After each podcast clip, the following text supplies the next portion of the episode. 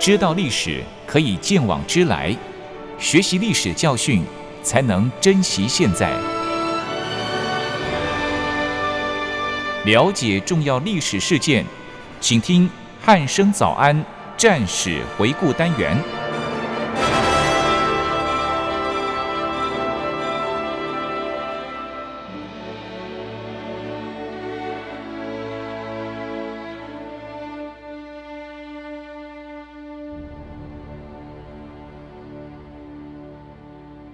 各位听众朋友，您好，欢迎收听今天的战史回顾单元，我是一鸣。今天一样邀请到国防大学的周从龙老师来到节目当中，老师你好。一鸣，各位听众朋友，大家早安。嗯，老师，上一集的节目啊，我们是针对这个国军的发源，这所黄埔军校的创建经过，向各位听众朋友说明当时这个非常纷乱的时代背景。背对。那今天在节目当中，不晓得老师要为我们带来哪一些内容呢？好。一鸣及各位收音机前面听众朋友们，大家早安。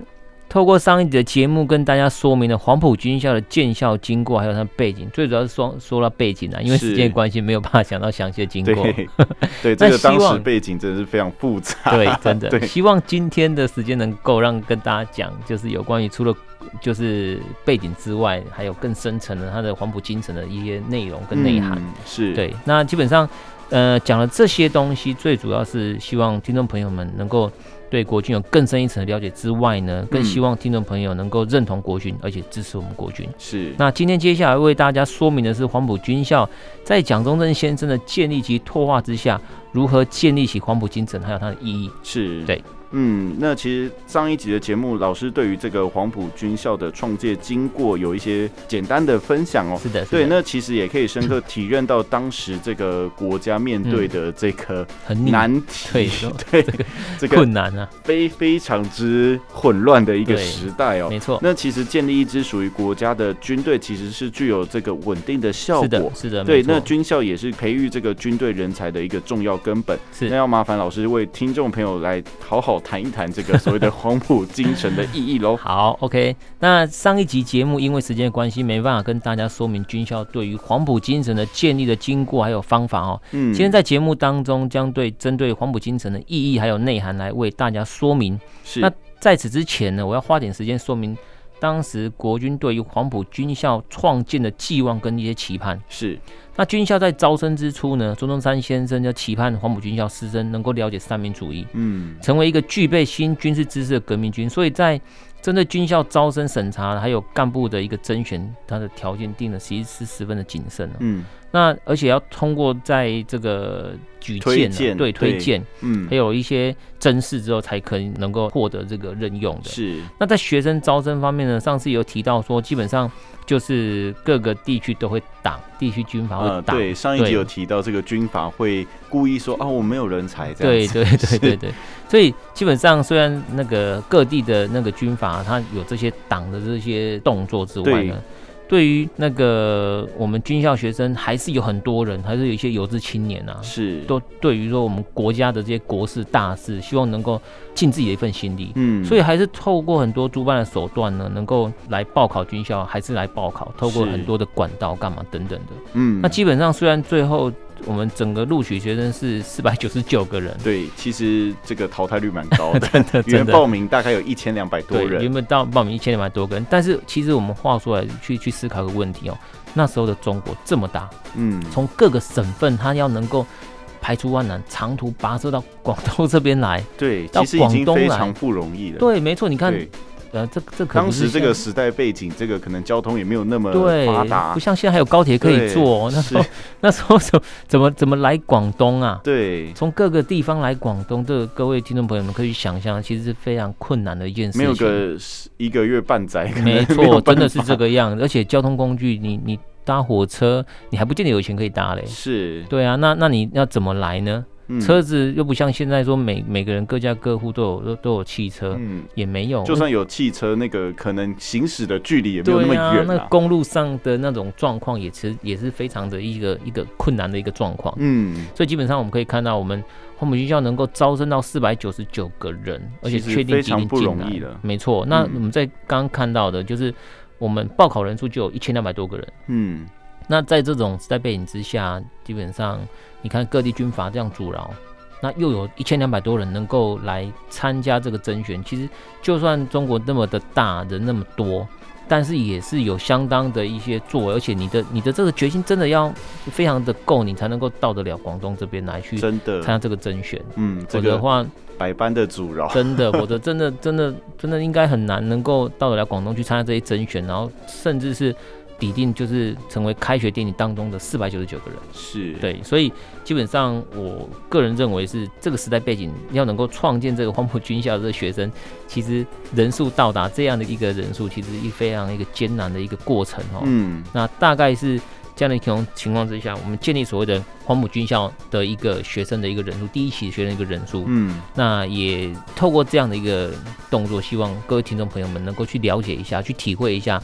当初的民国造建的一个乱象，跟我们黄埔军校建立，是是多么的艰难。嗯，对，这样的。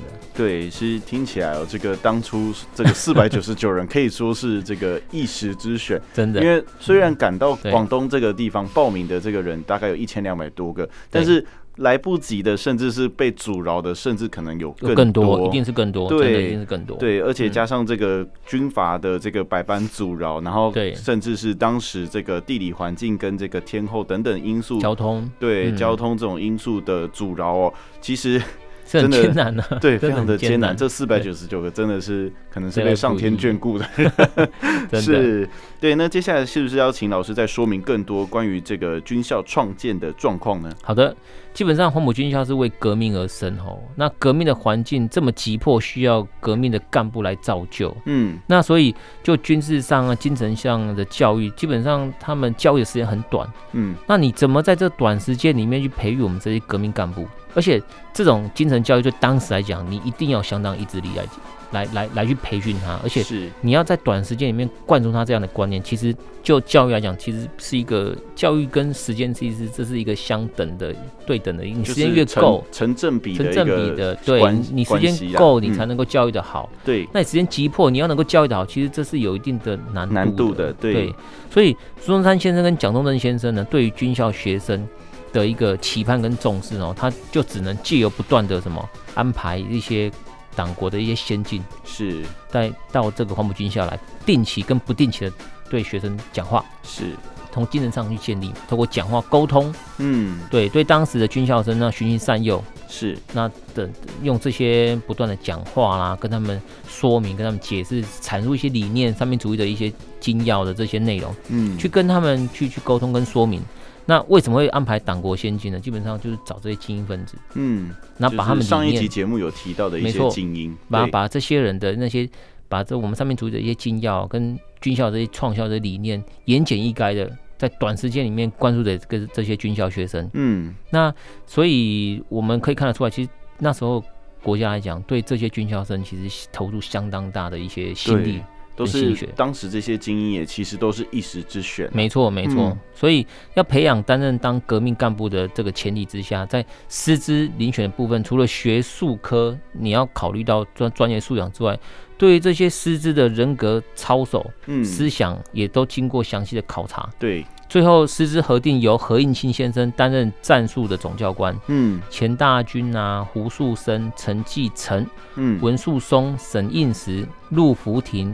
严仲、王俊、刘志等人呢，是军事教官，是。那包含了汪兆铭、胡汉民，然后邵元冲等人为政治教官，是。上述人人员就是刚刚一鸣所讲的，都是当时一时之选，党、嗯、国的一些非常重要干部，对，而且由孙中山先生担任总理，另外设党代表一职由廖仲恺先生来担任，嗯，跟校长就是那时候的蒋中正先生一起来共理这个校务，是，所以你可以看到这个。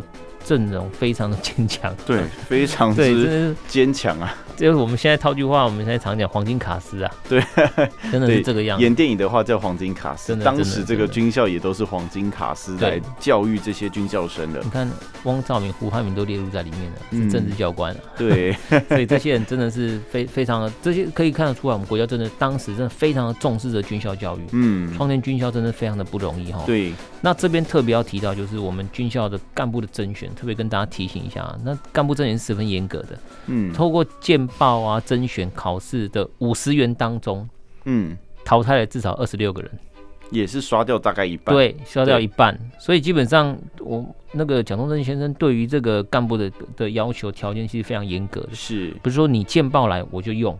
嗯，你透过甄选我就用，不是哦，你到最后我还要复试你干嘛等等这些，我还要经过一些测验跟考试。对，但是也可以发现哦，基本上整个国军的军事教育水准，其实在那时候还没有达到一个相当程度一个水准。嗯，因为你看整个国军有这么多的人，但是只有五十个人适合我们。那个军校的这些教官开出来条件，嗯，来甄选，那当时又有二十六个人被淘汰掉，嗯，所以其实我们当时的国内的军事教育来讲，其实还没到达一定的水平，从这边也可以看得出来，嗯，是的，是。其实原来这个军校的教育规划，还有这个干部的遴选，其实在当时来讲就是非常的高标准啊，没错，没错，对，而且它这个意义也非常的深远哦。是的，对，然后还可以知道说这个国家还有跟人民对这个军校的期盼，其实蛮大的哦。就是以当时这个高标准，因为他希望出来的干部都是。非常优秀的一个人才哦，对，嗯，那接下来是不是要请老师针对军校学生对于这个黄埔精神的体认还有建立进行说明呢？好的，黄埔精神虽然是由蒋中正先生来阐述，他说是牺牲、团结、负责的精神，是，但是却是源自于孙中山先生革命的精神。孙中山先生在军校第一期学生开学的时候的演讲当中就提到了，嗯，他说哈，学革命先烈行为。就是要不要身家性命，是一心一意为国奋斗。嗯，由此可体认，作为国家的革命军人，必须有牺牲生命的不怕死的精神。对，如同推翻满清革命运动当中，历次都以人数劣势革命先烈赤手空拳及手枪炸弹面对拥有优势的兵力武器的清朝军队，是发挥了所谓的用一个人打一百人。用一百人打一万人，这句话也是孙中山先生的资料里面所出来的哈。是这种不怕死的团结精神，而且虽然经过多次的一个失败，但革命先烈牺牲所换取的是更多地区人民的响应的起义。嗯，对革命事业来说，牺牲已经达成目标，也逐渐影响有志之士形成革命的动力。更在演说当中强调说，创建黄埔军校就是要建立革命军。那革命军就是救国救民的军人，嗯，都担负着救国救民的责任，是。这种就是以国家人民为己任的态度，这种就是所谓的负责的精神，嗯，所以蒋中正先生他自己本身也身体力行所谓的黄埔精神，那也受了孙中山先生的托付担任校长，更在一九二三年八月的时候，他赴俄国考察，返国接任所谓的筹备军校的等等事宜之后呢，他就与胡汉民跟汪兆铭先生共事，希望说能够同团结一心。那他们可能之前有一些嫌隙呀，啊，是。所以当他回来之后呢，他知道说哦，他担任校长，然后又要跟胡汉民先生跟汪兆铭先生两个要要共事的时候，对，他基本上他就主动写信，他讲说他自己本身的缺点跟个性行为上的一些问题在哪里。那他自己在日记里面所写到，希望他这个动作。能够为吾同志所生谅也，就是希望他们能够体谅他、谅解他，对，而以慈爱至诚待之，则地或久安于世，虽有困难服役之遭。亦必能忍耐坚持。嗯，那基本上这一段话其实意思就是说，把我的缺点跟你讲，嗯，把我这些问题跟你讲，希望我们在尔后的共识当中，如果有问题的话，希望你能够接受跟忍耐，能够接受我这个这些性格上的一些缺陷，容忍啊。对，没错，多多包涵，让，让我们能够为了这个呃军校的创建跟教育，能够让我们的这个军校生的教教育能够更深一层，而且更好、更棒这样子。嗯、所以基本上我们可以从这个内容可以看到。蒋中正先生他强调了黄埔精神，其实不单单只是秉持着孙中山先生他的这个黄埔精神的意念而已，嗯，而是他自己也做，是。他不是说嘴巴讲。你去做，而是他自己也做，这种言行合一的行径，基本上是孙中山先生他所所看得到的，嗯，而且也是孙中山先生所重视的，对，所以才会委以他来担任所谓黄埔军校的一个校长，是。让他来带领这整个军校的这个重责大任，嗯，那基本上为了确保我们黄埔军校的这些干部能够善尽他的本职，而且恪尽职责，蒋中正先生在一九二四年，就是在这我们开学典礼之前，对，开学典礼就一九二四年嘛，嗯，他在。六月份开学，他在四月份的时候，二四、二六、二七、二八、三十这四天，就对所有的干部讲话，所有的那些那些干部，这几天都在讲话，对，一直跟他们讲话，一直不断的沟通，希望能够借由多次跟干部沟通来阐明，跟黄埔军校所培育干部人才，其实上是为了实行三民主义，使中国成为一个真正独立的国家，嗯、使中国的民族成为一个真正的自由民主的理念，嗯，并且强调军校犹如自己家中兄弟手足一样。必定是意见融洽，毫无隔阂，这可以呼应到我们前面所讲的，是、嗯、他跟胡汉民跟汪兆铭都能够希望能够大家互相不要隔阂，不要有心结在，对，所以他甚至自己写信去跟他讲自己的一些问题，嗯、希望大家能够互相包容，嗯，以国家大事为重，这样子。是，所以基本上都是以培养国家重要干部为共同的目标，所以。再三的说明，他们这些身为干部的干部哈，所以自称他们肩负的这个职务责任还有地位的重要，嗯，还有他们身为这些干部的非常重要的一些榜样，是。这些行径，都要跟对干部中经过医官审查之后啊，发现有一些体能或体格比较差人员，他就跟他讲，你你就不要来担任干部，嗯，那甚至呢，把这些。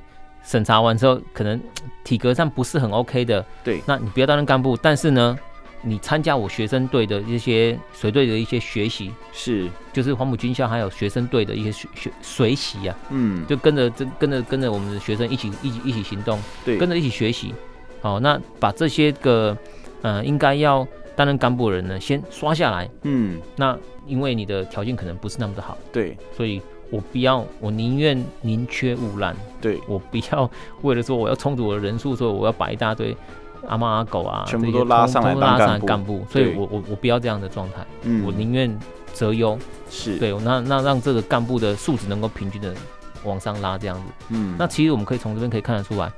这个蒋中正先生对于黄埔军校创建这个跟学生干部的遴选，其实非常重视。嗯，对，做了很多的，没错，做了很多的一些、嗯、一些一些动作，是去去把他这些。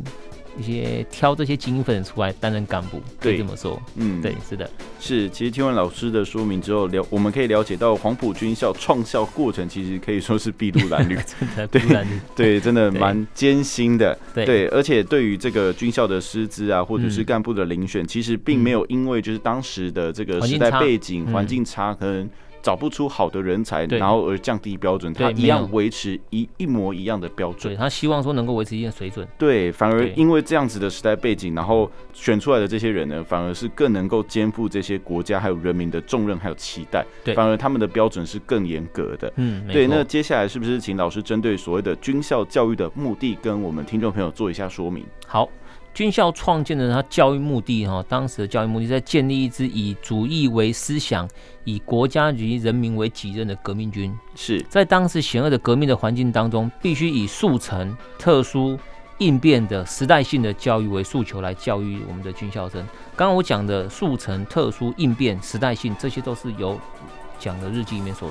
列出来，嗯，而这种军事教育从事军事政治及精神教育的层面来着手，嗯，那军事教育着重于形式的训练，是，但是政治及精神教育则偏重于精神还有思想的训练，嗯，而且强调三位一体的一个重要性。那为了能够达到这个速成的效果，蒋中正先生特别注意严的教育的方针，嗯，具体来说就是军纪的要求，对，那从日常跟生活当中对军纪的要求。由外而内，先形式上的训练起来，嗯，然后再慢慢的引导到精神上面去，由训练出了看破生死、视死如归的革命军。是这种黄埔精神的灌注，对于往后的军校教育的生活当中，还有部队作战相互之间的同袍情谊，有很大的帮助跟作用。嗯，也其能借由军校教育训练的过程，来循序渐进的培育军校生团结的精神。那对于军校生的精神啊、思想教育方面。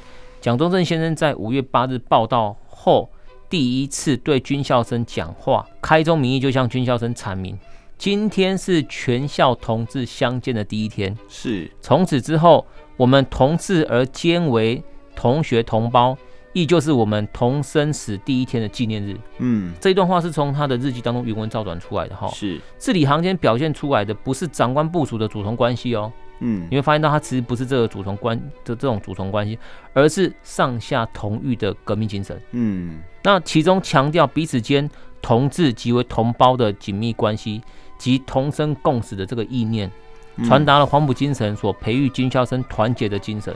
那之后呢，更以当前国际情势呢，对中国所造成的这种衰败呀、啊、剥削呀、啊、貂蝉啊，然后祸乱，然后飘摇横逆的这个里头的状况，就是中国当时所遇到这些状况，是来阐述国家动荡之际，所以需要这些军校生这群有志之士来挽救着我们国家的危亡。嗯、那也就是黄埔军校创立的由此而生的一个目的。嗯，而这群这个办这个黄埔军校呢，本党要办这个学校的目的在此，本校同志的责任也是在此。嗯，所以意思就是说，学生为什么要来来受训？因为这个目的。对，那。干部为什么要培育这些干部？也因为要培育你们这些学生，达到这样的一个目的。嗯，所以精神就是黄埔精神。是，但是在人数上呢，当时军校生跟当地的各地的一个军阀人数比较起来，那是 天差地远，对，差太多了。对，所以基本上不及人家千分之一啊。嗯，所以革命军人的职分目的就只一个，他就强调哈，就只有一个死字。除了死之外，反面说就是偷生怕死。如果偷生怕死，不单是不能做军人，而且是没有人格，嗯，就不能算是人。是，所以这段话讲在他日记当中，直接就把它说明出来。嗯，那由上述的讲话当中也可以看得出来，他是灌输军校生黄埔精神当中牺牲的意涵还有内涵，嗯、也也可以看得出来哦，他非常重视他的这个有关于牺牲的这个精神的一个重要性，就在这边。嗯，对，是。那老师其实刚刚讲到一个名词哦，就是让我特别的注意到了，就是蒋中正先生他在跟这些学生，不管是讲话或者是日记里面所写到的关于这个同志，他一直的对。他意指的是什么？当然，我们这个同志不是就是可能最近同婚或者什么，跟那个没有关系。不是不是那个同志。对，因为如果在历史上讲到同志的话，大部分都是这个共产党所称他们的就是党内的同志。对，那他蒋中正先生这边所指的同志是什么意思呢？其实蒋中正先生他这边所指的同志，指的是全校都是以主义为中心嘛。嗯。然后生死与共、安危相同的同志，志同道合者。是，那那意思就是说，今天只要进了这个军校来，不管你是师生，对。师生关系之外，我们就是同志，嗯，所以他才会讲啊，从称谓上面，我们就称彼此是同志，不是长官部署，对，不是什么学长学弟，嗯，今天我们两个就同上战场上，你跟我，我们是并肩一起作战，是，所以我们是同志。不单单只有在教育上面，我们是师生关系，而且我们是同志，我们一起面对这样的横逆，这样的一个困境跟状况。嗯，我们在战场上是要共同面对生死的一个关头。对，这是人生的大事，所以你我都是同志。嗯，没有什么高跟低的差别。这当初蒋中正先生在他的日记当中，照他的教育理念当中，对同志这两个字的定义，而且他付诸于执行。要求军校生应该要这么做，是。那所以为了灌输军校师生进入黄埔军校后的同生共死的革命的一个精神，嗯，根据史料上面所记载，蒋中正先生自接任校长的职务之后，每天勤于校务工作推展、规划，还有军校生的学习跟生活纪律的管理，嗯，随时跟俄国的军事顾问团，哦，当时俄国的顾问团也还在，所以那时候黄埔军校里面有俄国的顾问团在，嗯，来我们黄埔军校里面，因为是。人家出的嘛。啊，对啊，上一集我们讲，上一集我没有提到，对对对，每个月就是要还要给钱的，对对对对对，要给钱，所以他跟这些俄国军事顾问团呢，也一起在讨论这些东西。那强调全体师生以同志互称，其能借由这种称谓来拉近彼此之间的距离，获得团结一致的效果。是，那其中呢，他。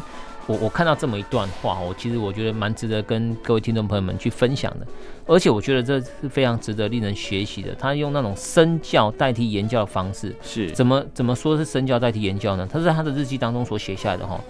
我看到的是在一次夜间紧急集合，他在视察部队，就是紧紧急集合完之后，他去视察部队集合的状况，嗯，他就检讨自己，协旅不正，为部下窥视，不胜残黄。意思就是说，他集合好了之后，他去四岛部队。对，紧急集合嘛，他集合好之后他去四岛部队的时候，他自己鞋子没有穿好，然后他有看到有学生看到他的鞋子没穿好，嗯，所以他觉得自己心里面很惭愧，没有以身作则。是，所以他在他日记当中记载这一段话，嗯，而且检讨替励自己。所以我们可以从这个动作里面可以看得到，哈，他用从这样的一个小细节当中，他展现出来是以身作则的这个这个行为，嗯，也是要培育军校生。他体现负责的一个最佳的一个表率。是，这是我在他日记里面所看到的，也跟各位听众朋友们去分享一下。嗯，对，等于是这个言行合一的一个表率。言行合一的确是，嗯，嗯是。对，那其实刚就是老师解释这个同志之后，也 等于是呃志同道合之士。志同道合之士。对对对，就并不是像共产党所称的，感觉呃应该也可以算是。同志是比较口语化一点的，嗯，给人家感觉比较口语化一点。是是。但是这个时候讲所提出来的同志指的，其实就是我跟你是志同道合的，我们有共同的目标理念，对，要去执行这个主义，嗯，对。当时这个共产党应该也还没有开始用“统治”这个 称呼，应该还没有。这个 我倒是没有去给他看一下。这个如果考究起来的话，应该又是另一 part 的主题。也许，也许。对对对对对。好，那今天由于这个时间的关系哦，那最后老师是否可以为听众朋友说明一下黄埔精神，就是我们一直在强调的这四个字哦。对，黄埔精神对国军干部还有国家的影响是哪一些呢？好的，那因为时间真的不太够，如果要详细讲对干部跟国家影响，可能没办法讲得很详细。是，所以我刚刚一开始就讲到说，呃，可以的话，我们会借由后续的一些战事当中来跟大家强调，什么叫做黄埔精神。嗯，对，然后会把黄埔精神特别提炼出来跟大家做分享。是，那黄埔军校在倡导这种黄埔精神的教育氛围之下呢，而后培养出的军校生威武不屈、誓死不不降的一个价值观。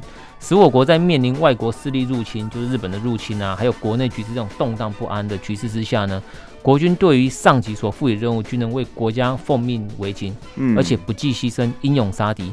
虽然国共战争最终因为国军的军事行动失败了哈，而失去在大陆地区的一个政权，是，但是战争期间国军同袍所表现的黄埔精神，其实还是时有所闻。对，那特别是我在后续的一些战史当中，会跟大家分享。然后基本上我目前。规划在下一次要跟大家做分享的是，一九四九年国军主力转进来台湾之后，李弥将军所率领在云南滇缅边境的配合大陆东南部沿海还有各岛屿还有西康的国军部队，嗯，在相策应之下，跟中共长期的周旋跟袭扰，除了降低国际在韩战战场上面对中共。